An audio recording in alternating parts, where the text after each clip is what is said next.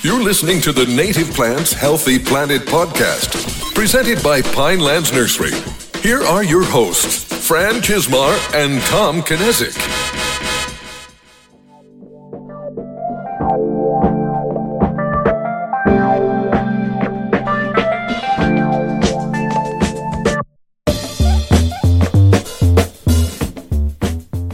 This is quickly becoming, I think, one of my favorite series of this podcast. Welcome to a new buzz edition of the Native Plants Healthy Planet podcast presented by Pinelands Nursery. I am Fran Chismar.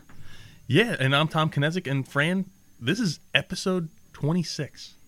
As long as we don't Wow. delay. It's episode Yeah. 26. Do you ever think we'd make it this far? No, you know what? I I didn't think we would get 26 episodes in this quickly. Yeah. Actually, I thought at this point we'd probably be like 10 or 15, but 20, 26 isn't. Yeah. I- I'm glad we originally we were thinking maybe we'd do once a month, and I'm glad we didn't because there's if we only did once a month, we would have barely covered We would never get this done. compared to yeah, it would take us years and years and years to to get through just our first list of guests, let alone everyone else we wanted to add. So I think it's funny that every time we we think we're too busy to keep going every week, we find a way to do every week. Yeah. you know, and this Yeah. but you know, honestly, it's it's hard to prepare for a guest every week, Mm-hmm. but to do something like this in between is Mm-hmm. is definitely enjoyable and it's it's easy to fit. in. Yeah, yeah, it's really you were saying it's become one of your favorite parts. It's become one of mine too because with the guests and nothing against the guests, they're the guests are great because Yeah. it really activates a whole different part of your brain. It does. But this allows us to kind of riff off some of the things that we talk about in the office, some of the things that we're passionate about that otherwise maybe we don't get to bring up with the guests. we get to be more loose. Yeah. You know, and Oh, it's yeah. fun when we have guests that we know very well and those podcasts are loose to begin with. But this is more like how we are in the office, which isn't pretty serious Mm-hmm. yeah. for, yeah. for the most part. You know, and it's and it's it's a lot of fun. It just gets to be a lot of fun. Mm-hmm. Yeah. Not that the other ones aren't. It's just a different vibe. Totally. Yeah. Oh yeah. But one of the things we talked about was keeping these a little bit shorter than our normal episodes. And then last week's ended up being a little longer than we intended. Still not as long as a normal episode, but a bit a little bit a little bit longer. So uh I have a feeling that's going to Yeah. happen from time to oh time. yeah. But anyway, we should probably kick right into things because I know we have a list of things we want to get through today, we- some new ideas we've came up with. So Yeah, definitely. So why don't we start off with one of my favorite segments? It's hot. And and Fran, I'm gonna let you go first. All right. Yeah, You, you know, I um my selection today is a little bit different and it's not something I noticed while walking through our nursery. It was something I noticed while walking through a friend of ours nursery. So I was visiting our friends and listeners, uh, Daryl and Carrie over at Sunset Farmstead. And uh, I was buying some natives from them that we don't grow. I was getting some uh, Heuchera and Tiarella. And when I pulled up, they had an order pulled for someone else, and it was Amsonia hubrichtii, blue star. And uh, I know that's not native here in New Jersey. It is a native plant, just not here. But man, I love that plant. It Yeah. was in its full fall glory, that like flaming, like yellow orange fall color. Um, if you're not familiar with that plant, it's got a very soft fern like foliage and it's one of those plants where every time you walk by you kind of have to rub your hand through it it does flower in the spring and it's a pretty flower but to me it's it's more of a texture plant and it's just got a great foliage and that fall color is just Yeah, and it's it's really a three season plant. it is It's It it, is. looks good for three seasons.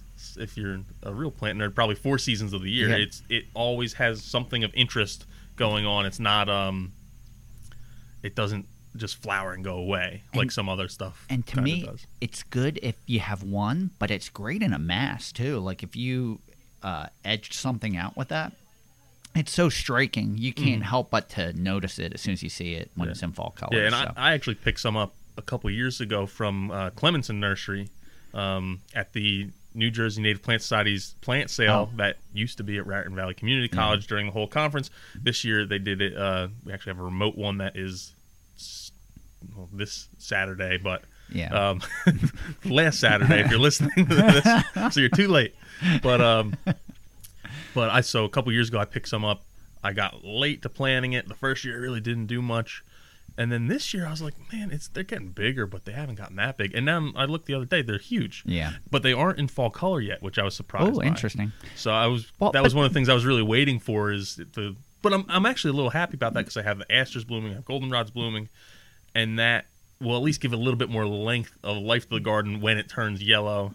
Um, But that makes sense. You know, for for our listeners that don't know, plants in a nursery setting go dormant earlier than in their natural setting. So if you're growing something in a container, um, it cycles a little bit off. Uh, so it makes sense that it's blooming or it's in fall, fall color for them now, or when I when I went there a week and a half ago, um, as opposed to naturally. Like we have Yeah. things like our emergence go dormant probably a month earlier than how they do uh, in nature. So when that shows up at the end of that, man, you're that's gonna with all those other things. Yeah, yeah. It's going to look It'll just give that garden a little bit of life.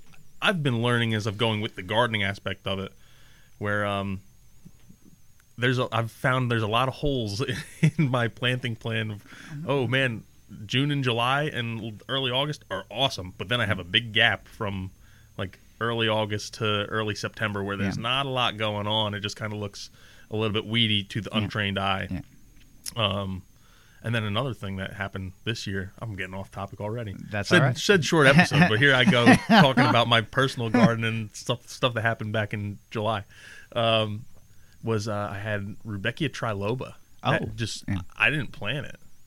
We I don't know where it it at- came from. We grew it at one point. That's what I'm guessing because what I would, how I garden, I have the luxury of gardening this way is we have some stuff at the end of the year that's left over, and I'll just kind of say, oh, there's 15 plugs of this, I'll go and take it and just throw it in the garden someplace.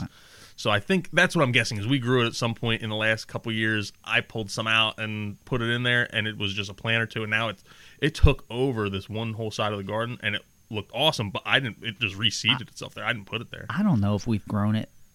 It's been like eight years, Oh, probably. I don't know yeah, where I got it we then. contract grew it for a, a project that was coming up, and um, after that project, we had a little bit, and we kind of worked through it, and, and Mm-hmm. we didn't continue to grow it. But it's been a while. But where it was being grown isn't that far from where your house is.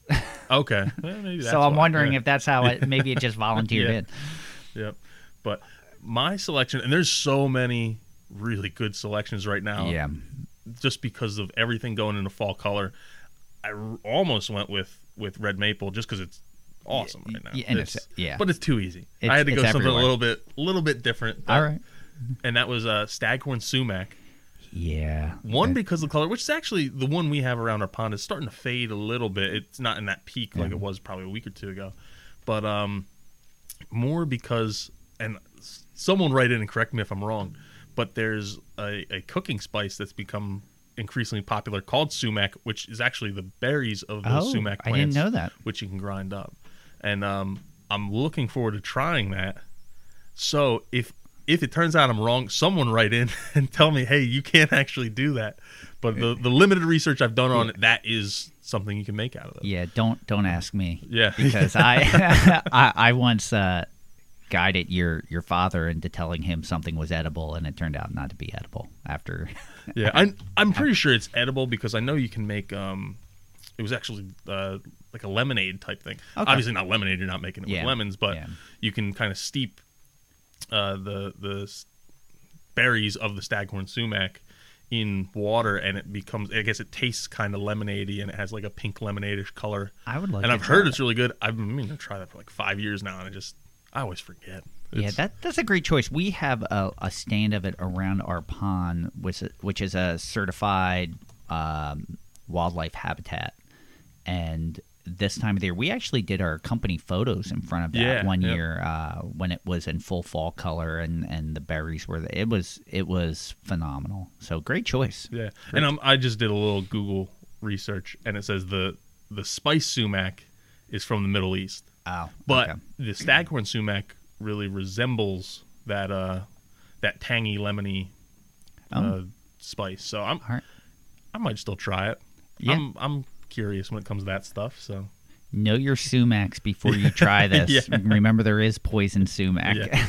which has a white berry. So that one's and it's more wetlands where where a lot of like the smooth sumac and Staghorn and winged are all upland species. I believe the poison sumac is a wetland species and Mm-hmm. Yeah, has a white berry as opposed to red. So, um, great choice, great choices today. So Yeah, I you thought, too. Thank you. So we we have this. You know, we we started off with an old favorite, but the rest of this episode is is kind of all new segments. Mm-hmm. But before we start, we we actually got listener questions on our uh, question and comment line, and we're We gonna had to answer- give them a little incentive. we but- we did. we we offered through our. If you're not a member of the Native Plants Healthy Planet Facebook group, we offered uh, native seed packets to the first five people to call in. So we had a lot of great questions written in, but that didn't qualify. You had to call in. So we, we We're making you work for these. Yes. It- So we, we had three people uh, call in, but before we do that, um, I wanted to follow up on the last episode of the Buzz where we uh, talked about helpful websites, um, and uh, through the Facebook group, we had a lot of great interaction and suggestions from our listeners. So I thought we could go over some of those. Yeah, cool. Uh, what do you think? Yeah. yeah, perfect. Okay, so uh, Deborah Rosenthal uh, pointed out Prairie Nursery, which I believe they're located in Wisconsin. Wisconsin, yeah, and that's uh, Neil Diboll. Okay. who's a great speaker. If you haven't seen him and you see him on an itinerary, that's someone you He's definitely someone want to listen to. Um, gets a little bit philosophical with it, Which is a- which is good. Yeah, it's cool. Sometimes you don't always agree with it, but it's Yeah. it's always good to get those opinions. I agree. So, uh, she what she liked about that website were the great descriptions and the color coded range maps. Yeah, and if for those at home gardeners, sometimes like Prairie Nursery, Prairie Moon Nursery, you guys can buy from those.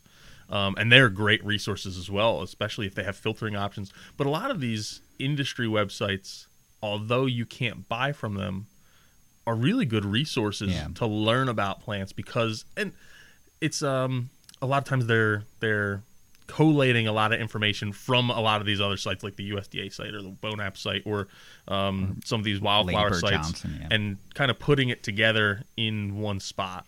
Um, so yeah, feel free to like even our website. A lot of people I know use our website as a reference, even though they can't actually buy from Pinelands Nursery. and that's about to get better. Yeah, oh yeah, that's in the works. Yeah, that's Hopefully, that's close. hopefully before the end of the year. Yes. Uh, Skip Burns, um, he listed a few actually. Mm-hmm. Um, Illinois Wildflowers.info, um, and he liked the descriptions on those. Yeah, which is another one I forgot about that I've been on every once in a while. Not as much as the Ladybird site or, or the USDA or BONAP's or um, the Missouri uh, Botanical Garden, but that was probably like that next one that comes up Yeah. when you, you just Google search a plant. I don't think I've ever been to that one, but someone else commented on his comment saying they used it as well, and Mm-hmm. they're they're very happy. Um, the Native Plant Finder, which ranks On, uh, plants, And that's on the National Wildlife Foundation yeah, site. yeah. So Yeah. it's um, it's funny when you go to that, it doesn't actually reference that it's National Wildlife, but the the website is nwf.org backslash Native Plant Finder, Mm-hmm. um, and that one will rank plants by how many Lepidoptera it hosts. Mhm. So, Very which is really Yeah. very very cool. And this one, I'm ashamed I didn't know, considering how close it is to us. Uh, it, I even just kayaked here. Um, www.cumauriceriver.org backslash botany, which is the Citizens United to Protect Maurice River for South Jersey residents. So Skip kind of threw that one in Yeah. for people local in New Jersey, which that was I Yeah, which- checked that one out. I haven't been on that one, but I, I'm sure it's a great resource for people in that area. Yeah, yeah. Um, Rich McCoy chimed in. Uh, he was he and Skip were on that listener episode a couple Yes. weeks back. Um, he would like to go on www.invasiveplantatlas.org um, backslash index, uh, and that I guess is a great resource for you. You looked a lot of these up. Yeah, I, I didn't I- look at this one up, I did. but I'm assuming it's a great place to look up for the invasive. side Yeah, which I thought was interesting because we always talk about um, native plants to use, and we, we gloss over or we, we do kind of gets thrown in there about invasives and dealing with invasives. Um, but it's a great resource for helping to identify them and, and learning to control them. Uh, that other side, and we did mention before we have coming on uh, in the month of November um, Mike Van Clef from the Invasive Species Strike Team. So I we, we're agreeing that this is something important we need to talk about Oh yeah, because they kind of go hand in hand. yeah, yeah. Um, and then he also had uh, EOL.org, which is the Encyclopedia of Life. Which was awesome. Did you you didn't I- look at that one? I didn't get a chance to look at a lot of a lot of these. So it's but- not just the plants; it's dealing with the wildlife Mm-hmm. also. So it's like a full range. So if you have any questions, it's a great resource just to look something up and get a quick answer. You looking it up I'm right looking now? it up right now. That's, you said it's awesome. Oh, I have been on this website Okay. before. Yeah, this is this is really cool. Yeah, yeah, that's a great website. So, and then the last listener that weighed in was Darren Williams, and this, you know, we're skipped through on one for New Jersey. Darren's out in the Pacific Northwest. He threw out native plants pnw.com which is an encyclopedia of the cultural and natural history of the northwest native plants which i thought was a really interesting I- would love to have a resource like that Yeah. here for the northeast Yeah, I'm sure someone has to have made something like that. yeah That's another. If you, we'll continue this. If you on that group, if you know of more websites that are really great resources, that's a place for sharing. We want people to share this, these resources, and, and share their knowledge, um, to make this whole community better. So yeah richard feel free to if if you know of something like that for the Northeast, go ahead and share it. We'd love to see it. Yeah, and Richard McCoy actually uh, followed up with more books too. Mm-hmm. So that conversation is still going. That's a few episodes ago, Yeah, and yeah. it's kind of still being talked about. So again, if you're not if you're not a member of the Facebook group, maybe you don't do social media. That's cool too. But you should you should join um, and just be a part of the conversation Yep. Yep. instead of just listening to us. Yeah, yeah. Who who- actually doesn't do social media except for Michelle De Blasio? Michelle which de is Blasio. surprising that a a twenty something year old is not, on social not media. on so- Even at thirty one, there's social medias that have come that I don't even know about. like TikTok, I don't know anything about TikTok. I'm not doing TikTok. Yeah. I'm too old Yeah. for TikTok. I was telling my brother we should do a nursery TikTok, but I don't want anything to do with it. I don't want Just want- go and like talk about plants and I- put some music to it, do a little dance. Now I have since watching the Social Dilemma, I've deleted Instagram. Mm-hmm. Not that I didn't deactivate any of my accounts. I deleted the apps off my phone, but I haven't been on Instagram in a month. And Facebook, I may check every couple days. Now Mm-hmm. I check the nursery one, which to me is a little bit different because that's Yeah. work Yeah. related. But my personal account, I've really limited it. I I. I don't think I have, and I I check LinkedIn LinkedIn like maybe Mm-hmm. once a week. Yeah, personally, I I have them all. I found that I really don't. I don't use them how they were intended to be used. I Yeah. guess, like Facebook. The only reason I really go on Facebook is because of all the the town politics we have going Yeah. on right now. There's we have like a, a township discussion group, and there's just so much going on with our township politics. Um, and that's really the only reason I go on. And then I get tagged in pictures my wife puts up of, of me and my son, or my son doing something cute that she doesn't even send me the video. I just get tagged. I gotta tell you, times. it's such a, a a habit at this point. Um, this past weekend, my fiance and I did a. Tr- I, I mentioned in the last podcast we did train ride um, up in uh, Northwest New Jersey and a winery, and you have these pictures. And then you want to post them immediately. You want to check in and post Yeah, it, yeah. and and I don't even have the apps on my Yeah. phone anymore. And I was like, oh, Yeah. but yeah, I, I don't know. I've never been one to like post stuff and like I don't like anything. I would I just I observe. Yeah. I, really, uh, the Twitter's my number one go to, and it's mostly that's my newspaper. Instead of getting a, a hard copy newspaper, I'll read the New York Times and and Wall Street Journal and every newspaper in a row. Twitter was the one I used the most, Yeah. and it's I haven't been on Twitter in probably a month. Yeah. That's it's it's it's funny how much extra time you have Yeah, when, yeah. when you stop. Oh yeah. You're like, oh wow, look at this. Yep. Uh, What, what should I do? So it's it's uh you know I think this has been good to strike a balance with it because I Mhm. don't realize or you may not realize how much of a time suck it is sometimes when you're just bored and you're like, oh, I'm gonna. scroll Although your through." phone tells you how much of a time suck it is now, that I get a report does. every Sunday that you oh you spent however many hours on your phone. Oh man, it makes me feel bad. yeah, turn that notification off. Yeah, But anyway, Fran, it's time. We finally arrived. We got calls on the listener line. Play the jingle. I want to ask you a bunch of questions. And I want to have them answered immediately. It's a simple question. Um, no, I didn't hear you. What was your question? So, listener quote, we've been waiting for this for over a month, and uh, we were n- happy that not only did we get questions, there were some some, uh, familiar voices um, and great questions. So, why don't we kick into it? How about we play the first the first one? Hi, Fran and Tom. This is Carolyn from Lawrence, New Jersey. And my question for you is Do you have any recommendations of plants to germinate uh, that would be really easy to get started? I'm trying to grow some plants from seed in my backyard. And last year I bought some seed packets and had zero luck. So I would really love your recommendations on some species that I should try uh, to grow in my backyard. Thank you. I think that my is. phone number is oh, 201. Oh, whoa, whoa, whoa, whoa, whoa, whoa, whoa, whoa, whoa, whoa! got that, got that cut off. I I never heard that part of the message. I would have I would have taken care of that beforehand. Um, so that's a great question. Um, one thing when you're buying seed, um, for anyone buying seed, that two of the things that you should be aware of if you're purchasing pure live seed or not. Um, because if you're not getting pure live seed, then you have to you really need to look at the literature that comes with it of what the germination percentage is.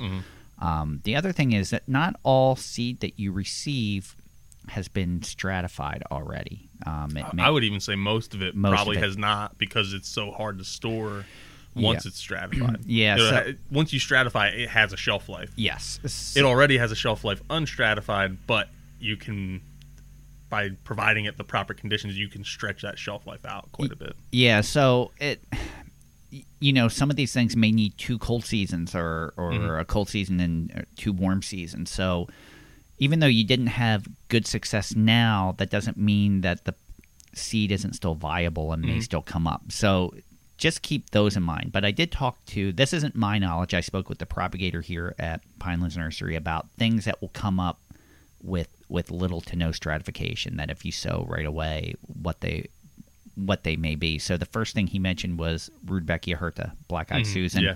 He said will come up in three days. You sow it. He said it should come up that quick. Um, that one may not be a very long lasting plant in your in your garden or your meadow. Um, as long as it keeps reseeding itself, it's okay. But that's more of a Like a Reseeding annual, or reseeding yeah. annual. Yeah. um, he said most Monarda will come up pretty quickly, and for grasses Panicum virgatum will uh, will come up. Uh, he said uh, one of his little tricks was he said stratification will improve germination if you just store those seeds in a Ziploc uh, with some sand in your refrigerator for a little bit before you before you seed it. And on the woody side, uh, Alnus serrulata, if you sow it ripe from the tree, um, if you let that seed dry out, then it will have to be stratified. But if if it's ripe and you take it and you you plant it right away, it should come right up. yeah. Very cool. So next two questions are pretty similar. You want to play them back to back and then kind of approach them as Yeah, a whole. why not? You want to do that? Yeah. All right. I'll make sure no one no one puts their phone number. so oh, and and we did we did pass along the seed packets already to to to uh, our first two callers. So and if you didn't notice, if you didn't recognize the voice, Carolyn was a, a previous guest of ours from the Sourland Conservancy. So uh, go back and listen to that episode if, if you haven't listened to that episode. All right, let me find number two. Hi, Fran and Tom. This is Lori Cleveland calling from Hopewell, New Jersey. I am planting a meadow in my backyard, and I have a question. Um, I have prepared. This is actually my second attempt at a meadow. Uh, my first attempt um, didn't work out as well. So I'm preparing the site a little more carefully this time by laying down cardboard to kill anything that might come up that I'm not planting. And I'd like to put in some, a profusion of beautiful native meadow flowers. Um, it's kind of a dry site, and it's actually over top of my septic tank. So if you could please give me some advice about plants that I might choose to plant there that will be happy and healthy on top of a septic tank And also, I would welcome any advice you have about site prep because now I understand how terribly important that is in the meadow process. Thanks. All right, I'm going to play the next one too, Mhm. since they're they're pretty close. Hi, Fran and Tom. Um, this is Karen calling from Princeton, New Jersey. Um, I had a question about um, the best way or um, a plan to convert lawn to um, meadow and garden, uh, native gardens. Um, thank you very much. Bye bye. All right. Now, I I I'm not good with site prep for this. Do you want to you want to Yeah, I take that? can. Now, I always hate answering the site prep question, It's a tough one. especially on the homeowner scale. Um, It's a philosophical yeah, yeah. uh, issue. And um, so there's a couple ways you can go about it, but the two main keys are: are you going to be able to establish seed to soil contact, and the probably the bigger one is: are you going to be able to suppress the existing uh, vegetative structure and whatever seed is in the seed bank, uh, especially if that's not desirable seed, if it's weed seed or invasive seed. That's stuff that you need to get out. If you don't suppress that in some way, you're you're just not going to have success. Yeah. You might have some of the seeds you put in come up, um, but you're just not going to have enough to call it successful, and s- they're not really going to have a good chance to, of of establishing a meadow or, or or a bigger um, pollinator habitat. Yeah. So there's a couple ways you can do that, and I think uh, Lori, Lori mentioned actually cardboard. mentioned putting Yeah. down cardboard. So there's the first option, the um, definitely harder option, and uh, and definitely more time consuming option, but greener option I would say Yes. is you put down uh, cardboard and you're actually smothering those weeds that are there. Um, why I said it's time consuming is because this takes probably the better part of a year Yeah. to do. Uh, you're if you started in May, you're putting down cardboard for a month, you're pulling it off for a week or two, letting what else is in the seed bank germinate, putting it back down for another month, pulling it back up, Yeah. letting it germinate, and you just keep doing that until nothing, really Nothing comes germinates. up, that yeah. means you've killed what's in the seed bank. That can take a long, long. If you're saying giving a month and a half at a time, and it's probably going to take at least three times. You're looking at six, almost six months right there. You know, Or we- yeah, yeah, at least almost six months right there. And we've talked about that on previous podcast, like opening forest canopy so that what's in the bank can come up. Mm-hmm. Yep. It's there. It's going to Yeah. come up. You, you, and you figure there's there could be, depending on where you're at, hundreds of years worth of Yeah. Oh, seed yeah. in that soil. And uh, another similar option to that is using uh, something called solarization, where you're actually putting like a tarp or black plastic over it, and it basically cooks what's in the the or the existing vegetation and what's in the soil. But same thing, you got to do it over and over. Now, if you have a small site, uh, like in less than a few hundred square feet, okay, you can gather up enough plastic. You're going to hardware stores and Home Depots and saying, "Hey, do you have any refrigerator boxes?" Yeah. Because you need a lot of A lot of cardboard or a lot of plastic to do this. Um, and then the work of actually putting it down, pulling it up, putting it back down again. There's a lot that goes into it. And we we posted in our group. There's play. It's uh, one of the munici- municipalities right near us is actually doing pizza box recycling. Yeah, yeah. Uh, where you can go and get pizza boxes to put down to do that. Yeah, and and uh, another similar option I've actually heard with this is actually you just put the cardboard down and then cover it with clean weed-free soil, and then you can plant right on that. Okay. Which the cardboard should biodegrade, um, and then you have a, a seed bed like that, but you still have some issues with weed seed being able to blow in. Yeah. Uh, option two, and this is why I don't like to answer this question, especially for homeowners, because there's so much in the news about um, a couple of chemicals that you would use for this, but it's putting down a selective herbicide or Yeah. just any herbicide uh, to get rid of that Yeah. that existing um, vegetation, and uh, and then doing that process every couple weeks to get rid of whatever germinates. Yeah. You're still going to have to do it two, three, four times to get rid of what's in that seed bank. So, but if you're using a herbicide, it kind of shortens that window to every two weeks. You're going to have to go back once you once you treat it. Two weeks, you go back and do it again. Uh, so if you have larger sites, that's might be your only option. There's no way you're going to be able to get enough cardboard or enough man people or man hours Yeah. to put down that cardboard um, over and over. Like if you had a acre to ten acre site or bigger. Um, so that's why when you see some of these larger restoration problems or projects, you can they do it as a tool. They're using stuff that, when used properly, is uh, fairly safe. There's there's little to no risk to the environment if it's used properly. Um, and that's the that's the key. That's the key. You That's don't want to go key. drinking this stuff. Don't go out in your shorts and sandals on the weekend and just start spraying all over and let get all over you. It's similar how people wear a mm-hmm. mask. You, you're minimizing risk. Yeah. That's the big thing. Is you want to minimize risk. You're doing it in hard shoes, long pants. If you're more comfortable wearing goggles, especially if the label says you should wear be wearing a respirator and goggles, glove, which most yeah. of the stuff that you'd use for this you wouldn't have Yeah. to. But just you want to be careful if you go that route because mm. you you just want to minimize risk. Yeah. That's the big thing. But that's handling the existing vegetation. Um, you need to handle it in some way, uh, and there's actually other options. Uh, the if you have some, um, both both of the options I listed basically get rid of everything.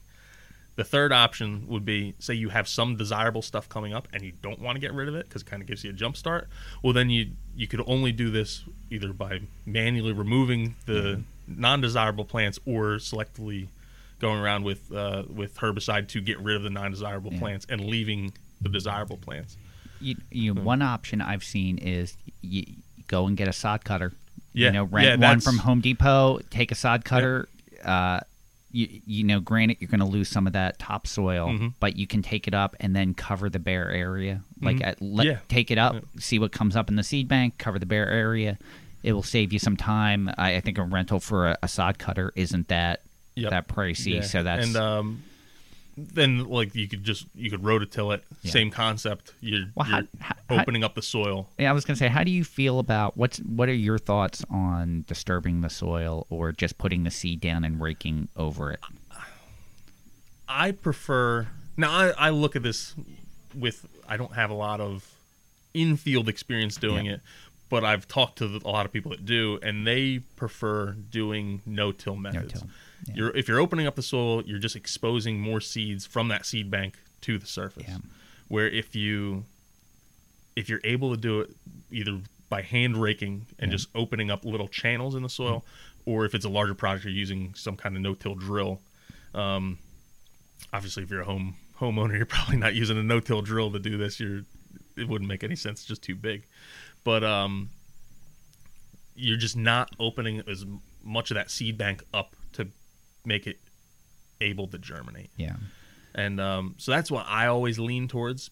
It doesn't mean that you can't, if you open up the soil, that it's not going to work and you're just opening up all this weed seeds. You just have to know that you are opening up the soil to any weed seeds that blow in, where if you're able to, to kill off that existing vegetation, do something that has a little bit of thatch on top and you're able to open it up and just create channels of seed to soil contact, any seed that doesn't blow in that channel is going to take longer to germinate. And it's going to have less of an advantage, and you're giving your natives more of an advantage by doing that. yeah. Now, pro tip: most of these commercial sites, not humongous sites, but a lot of our customers that are seeding are using some kind of erosion control mat Mhm. over top to protect the seed and help it germinate. So if you have access to straw and you can Yeah. cover the seed with straw, it will help. That if if you go the erosion control mat, the one thing you have to be careful of there are ver- there are a lot of products out there. So if you're if you're doing a wildflower seed, uh, herbaceous seed, as opposed to turf seed, um, you need to use straw. Uh, if you're going to use a matting, a straw matting. Uh, if you use or or something that's an open mesh, like a jute mesh or or a coir coir mesh, if you use a coir blanket, what will happen is the seed will germinate underneath, but that blanket is so dense that the the, the plants can't push through, and they end up they'll germinate, but then they'll die. So you kind of have to stay with straw. It's got to be something that can push through that will protect it from birds or, or, or something like that, uh, from squirrels. So that will help. So straw will help, uh, or a straw matting uh, is a good good Yeah. suggestion. And I guess the, then the next step is as once you've seeded, uh, either by raking up, Mm-hmm. raking the existing surface, um, and then putting your seed down. And you can even just hand broadcast Yeah. it if you have a mix. If you have if you want stuff in particular places, then you're just hand placing it where it would go or where you want it to go. Um, and then you got to kind of just rough it up again to kind of cover it back up. Uh, as stuff starts to germinate and as it gets a little bit bigger, you still got to go in and manage. And Yeah. and some people um, even recommend hey, just that that first year stuff's germinating, just keep it mowed six to eight inches. Um, don't let anything get bigger. That'll help with your weed suppression. A lot of these are annual weeds, so once you knock them back, they're gone. Um, and your native stuff that is uh, perennial is going to be able to come up through it. So you got to manage that some way, or you just go through and say, "Oh, this is a good thing. I want to keep it." And if you're good at plant ID, you can do this part. Yeah. especially young plant ID, and you leave it. If it's bad, you're pulling it, and you can kind of go through by hand. Again, that really only works on smaller sites where you can really be attentive to it and you know your plants Yeah. really well. So once once you're there, now we could talk about plant selections a little Mm-hmm. bit. So uh, Lori specifically, um, it's important to select for your condition uh, shallow rooted plants that thrive thrive in dry conditions, so they don't grow deep looking for water into your your septic system. So um, good recommendations: eastern bottlebrush grass, blue. Which is a really cool yeah grass. Yeah, It's, a, it's just an awesome seed head. uh, and blue grama are good. Now I know you want a profusion of flowers, but uh, black eyed Susan, common yarrow, uh, which I've, I've I've seen in growing naturally in Sourlands, um, and uh, Canadian goldenrod are good choices. So make sure uh, dry condition, shallow rooted. You don't want something deep. Like m- the problem is most upland plants or, or grasses, say like little bluestem, very deep rooted. They're they're they're native in poor soil conditions and dry conditions, so those roots go deep looking for water. You need to find something that that has a more shallow root system. So, uh, hoary verbena, New England aster, they're good. Uh, definitely throw those in. So, I think between that, we answered both questions. Yeah, I think. I would say so. Wow. And again, I hate answering. that's a tough But one. You know, that's yeah. that's one that we've seen uh, people that we respect highly in this industry Mm-hmm. get lambasted for on on social media. So Mm-hmm. one of the you know the the largest seed producers in the country uh, get get shamed. Yeah, yeah. so Yeah. you know it's it's a tough it's a tough topic to approach. And any we we Mm-hmm. it's it's important to to factor that a lot of these herbicides are tools and like if you're using a hammer you're not going to use a hammer to try and cut through a piece of wood if you aren't using these things properly you're exposing not just yourself but the environment to more risk so a lot of these professionals I- don't want to say all i'm sure there's some professionals that are but a lot of these professionals especially the ones that are in the restoration field they know what these chemicals do. They minimize how much they're using them. When they're using them, they're using them properly, um, and they can use them like a tool. And maybe it, it isn't the perfect tool, but it's probably a better option than putting down acres and acres of plastic just between the cost and then what happens to that plastic when you're done. exactly. Yeah, there's it's a It's a tough. that's what, it's like a- I said. That's why I don't like to yeah. answer it is because a lot of times just when you bring it up, people say, "Oh, this person's a wackadoo," Yes. and I don't want to listen to them because they're of, of the devil from Monsanto. And We, we might lose listeners over this. Yeah. We might. But- Uh, hopefully not. yeah, So, um, so I think that we we have another new segment. I think that Mm-hmm. ends ends questions. Um, what I love most about I love that we have a new segment. What I love most about this next segment is that it's competitive. yes, That's that's Yeah. so I need some redemption after losing the native plant uh, tournament bracket we had in the spring, which I still haven't. We we had planned. I was going to have to eat something cooked out of a native plant, Yeah. We were going to have guests Yeah, in. we want to have it with other people. Which I'm still, I'm still going to cook you something. Okay. Maybe I'll cook some of those sumac. Oh, there like we I'll go. use sumac spice, but I'm not going to look up if it's okay. All right, that's fair. That's fair. So why don't do you want to explain? Because Tom had this idea. So yeah, yeah. So just just through Facebook and LinkedIn, uh, we're always seeing these really cool news stories that come up, and um, and I always thought oh, this would be a great thing to work in because they're current. Yeah. Uh, there are things that are going on right now, and um, and we really want to share them with you guys because you might not know that this is going on. Sometimes in your backyard, sometimes it's in high profile places where they're using native plants, and uh, and it's pretty pretty cool stuff. Or they're doing uh, habitat restoration or just things that revolve around that ecology world. And there's some really interesting things going on, but we can't necessarily work it into. Although Maybe I try who's our guest, Yeah, we know, can't always work it into who's the guest. So we figured, hey, why not do it on the buzz? Yeah. So, um, being men, we had to make it competitive. Yeah. Uh, and uh, so what we did is we both picked a news story. Yes. Um, I actually picked multiple because we don't know what the other one picked. Okay. And- well, I only picked one. And so I didn't want Fran to have picked mine, so I picked another one as All a backup. Because if we both pick the same one, then how do we? How Yeah, do one of that's true. win? That's true. So uh, and we can't have that. Yeah. There has to be a win. There can be only one. yeah, only one of us can win, and that's actually where you guys come in. Is we want the listeners at home when we're posting this, we're actually going to post it as a poll in our group. Um, we want you guys to vote on who brought the better, more compelling uh, story, and there's probably a lot of uh, theatrics and and who was able to present this story better. Oh, I'm totally at the same unprepared. I have a good story, but I'm totally unprepared. So if it's based on on presentation, So yeah, when you're- when you're we gonna put win. this poll up after this uh, this episode post, we're gonna put a poll up. You we want you to vote on who had the better story and share your thoughts on what what the story was, and maybe it's something in your backyard or something you're passionate about, and you can go and look into this um, these things a little bit further and help make them happen. What's nice on this is there's no loser, but there's definitely a winner. Yes, yeah. There yeah. may not be a loser, but there's definitely a winner. So, So with that, I say let's kick off this or You can that. get with this, or you can get with that. so-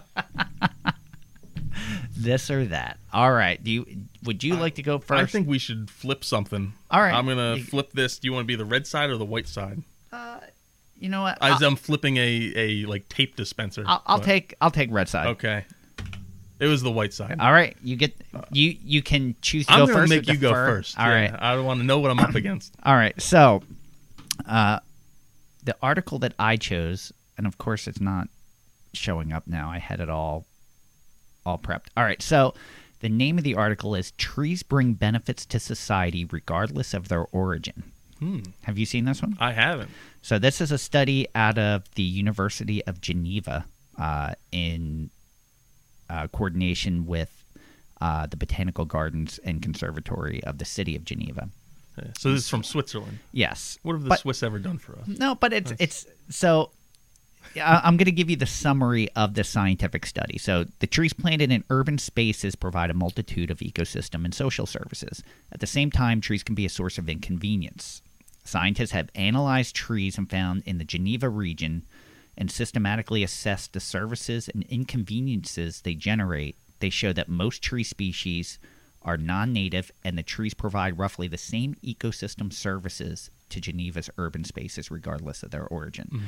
So, their whole thing was based in an urban society because the urban nature of it keeps plants, and they, and they do go on to conclude that you have to not include invasives because mm-hmm. invasives are invasives. But in an urban setting, because you're not really always going for wildlife habitat mm-hmm. or pollinator uh, habitat, that they're forming the same ecosystem functions. And if something tends to be aggressive because it's in an urban nature, it keeps that plant in check. They're mm-hmm. not allowed to get out of control Yeah. because of where they're at. So they're finding in the city settings, at least for there, they're saying it doesn't have to be native, Mhm. which I found was interesting because we're here preaching native plants, and their scientific studies showing, meh, maybe Yeah. it doesn't need to be. I actually somewhat agree with that. Yeah. Maybe if I re- read it, I'd completely agree with it Yeah. because you get into those, and this is actually something we're going to talk about in a couple episodes when we talk to, Mm-hmm. to Claudia West. Um, when you get into those super urban uh, environments, we've already changed the ecosystem so drastically that it, it's no longer what it was. you can't, So- and you can't go back. Yeah. At this point, Yeah, so I, you always bring up a um, a point about the street trees was in Chicago and how they only have a lifespan of uh, you know better than it was in New York City and Philadelphia. The average life of a street tree is seven years. In Washington D.C., it was six years. In Chicago, it was only four years, Yeah. uh, based on the the lake effect. Mm-hmm. So they don't really have a chance to evolve and adapt. Yeah. They just have to be urban tolerant now Mm-hmm. uh, for a chance of survival. Seven years is not. If you think of, you're trying to build uh, a natural int- infrastructure Mm-hmm. that keeps turning over every seven years, six to seven years. That's crazy. So Yeah. I can understand the need to to prolong that. Mm-hmm. in uh, in our last episode we talked about um, population dynamics and how it's not the every 100% of the pop- population is going to survive. Yeah. Well, this is a situation where they aren't really a population; they're all individuals in a lot of cases, especially with street trees. It's even though there might be street trees all along the way, it's not like it is in nature where those are interacting in some Yeah. way. They might have minor interactions, but not like it would in a forest system. Yeah, you're not getting the butterflies or maybe you know the wildlife, but you're not really getting them in the middle of the city Yeah. anyway. Yeah. But they are providing, uh, they're attenuating urban heat islands, reducing uh, uh, airborne pollution. Mm-hmm. That they're they're providing that service where maybe a native tree can't. They're not adapted to that already, Mm-hmm. so maybe over time they can adapt to that. But as of right now, that's not their. Yeah. It's it's a it's a non-native condi- and and Enrique Sala talks about that. You Mm-hmm. have these cities that are a non-native culture, so to try to introduce trees into that is is Yeah. very difficult. You'd have to totally abandon it and let it go back to nature to Mhm. to do that. So, So that's my yeah, article. that's pretty interesting. yeah, I thought that was I'm was. proud of you. You- you got something good.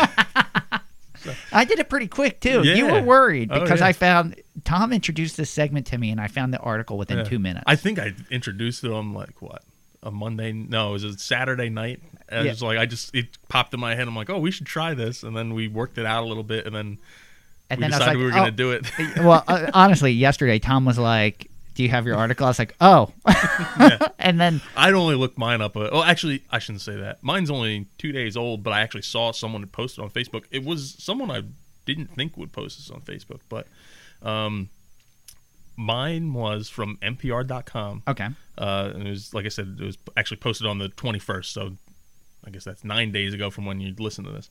But um, and it was landscape architects unveil plans to save the National Mall's tidal basin. And Oh. uh, I've the last couple of years, my wife and I've been talking about, hey, we want to go down and and uh, see the cherry blossoms and go to the cherry blossom festival. I'm not as much interested because they're Japanese cherries, but Yeah. whatever. It's something that you're supposed to do, and we're close, so close to DC, and we never go. Um, we wanted to make a trip about this, and then we were going to do it this year. Well, coronavirus put a stop to that. Um, but anyway, I guess this whole the National Mall was created in 1880, so 130 years ago, and in today's structure, especially when they bring in so many people for this festival, the pathways are just too narrow for all the people. You have people walking up on the grass, they're trampling on tree roots and kind of destroying some of the the I don't want to call it habitat, but the landscape there. Um, the other issue is there's so much tidal flooding um, that they're already having parts of the um, of the National Mall where paths are under a few feet of water at high tide. Oh. And uh, then on top of that, they were saying I think by 2040 that the Jefferson Monument would be under like four feet of water at high tide. Really? Like not under, but Yeah. would have four feet of water on it, and then I think the Martin Luther King water or monument would be under like six feet of water Wow. by 2070. So there's all this flooding happening. Well, you go back to 1880 when they built this. If you were to look at the maps, they actually filled in the Potomac River and built this tidal basin to handle Hmm. the flooding and rerouted the Potomac River to build the National Mall. So this is kind of nature kind of reverting, saying, "Hey, this is where we want the water to be." Yeah. And um, so they've put this out. They formed a coalition uh, between the National Trust for Historic Preservation, Trust for the National Mall, and the National Park Service, and they created the Tidal Basins Ideas Lab. They've started working with all these landscape architects on, hey, what do we do here? And they've started to get a lot of feedback, and it ranges from, hey, we should kind of work with the flooding and take tiny steps to deal with little portions at a time. To uh, one architect said, "Hey, we should let nature take its course. Let's build an overarching um, pathway that kind of goes over this, and let it all turn into ruins, and let nature kind of take over." And uh, I like that idea. there's actually. another architect who said, "Let's make it a, a swamp. It's supposed to be a wetland. Make it a wetland and make it interactive with the wetland." Um, and they even proposed ideas of, you have these monuments already. Well, why not create some some monuments or, or things of the sort to the history of that region and incorporate uh, aspects of, of what happened in slavery and have a monument to, to the slaves that probably lived in that area at some point. So it was uh and and just incorporating some of the um, less prestigious parts of history that we still want to remember, so that we don't make those mistakes again. And it's it's a pretty cool thing. I'd I'd love to see it become a wetland. Uh, it incorporates incorporates the natural history with the the history of man on the land, and then our national history as well. It would be pretty pretty cool. So That's a great article. That Yeah. no, it really isn't. And DC, their water situation isn't a great situation. Mm-hmm. They're very proactive in trying to get people to, to use rain barrels or, or plant water uh, rain gardens in their property because it's their aqueduct system is, is Yeah. pretty pretty old. So no, that's So- two great stories. yeah, So now it's up to you guys. it's it's up to you. And of course, the choice is yours. So we we were going to keep this quick, Tom, and we're We did we're- not, We're yeah. we're over forty five minutes. okay. So we should probably wrap this up. Yeah, maybe our plan to keep these short isn't isn't in the cards. No, Between the two of us, we both like to talk. we so. do. Yeah, that, I don't think that's happening. So anyway, we want to thank you guys again for joining us today. We hope you enjoyed listening about um, some of the websites our listeners chimed in with, uh, questions that we got from our listeners. If they called in, not Yes. online. Not online. Maybe Not- we'll answer them online, but probably not. All right, we'll here- see. It's here- not for free. Here's the response. If if you left your question, if you wrote it online, this is your response.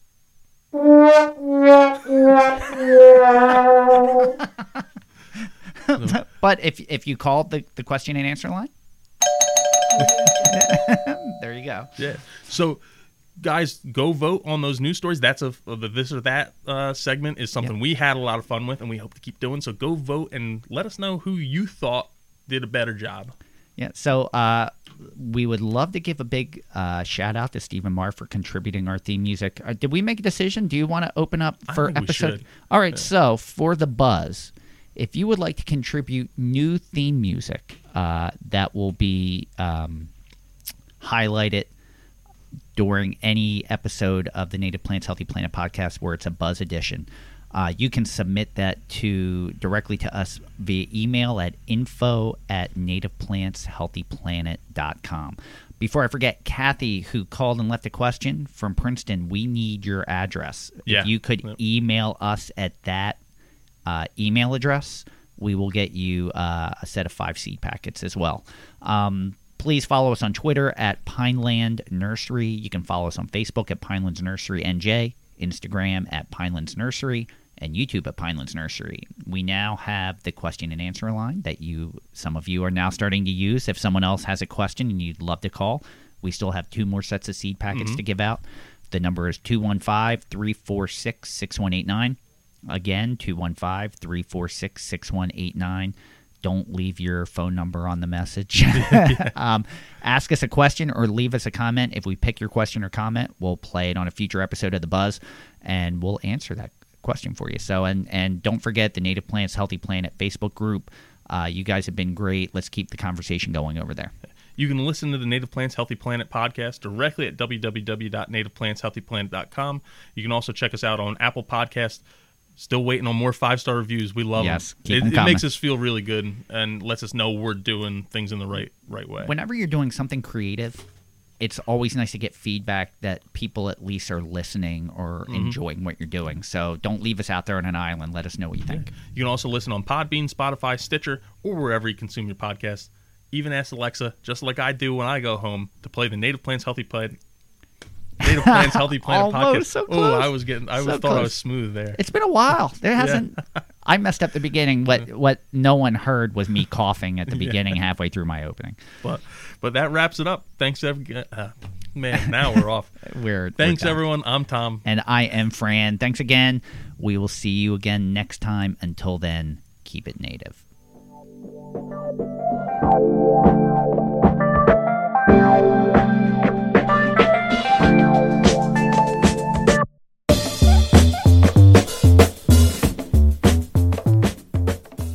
Thank you for listening to the Native Plants Healthy Planet podcast, presented by Pinelands Nursery. Remember to like, share, follow, and comment.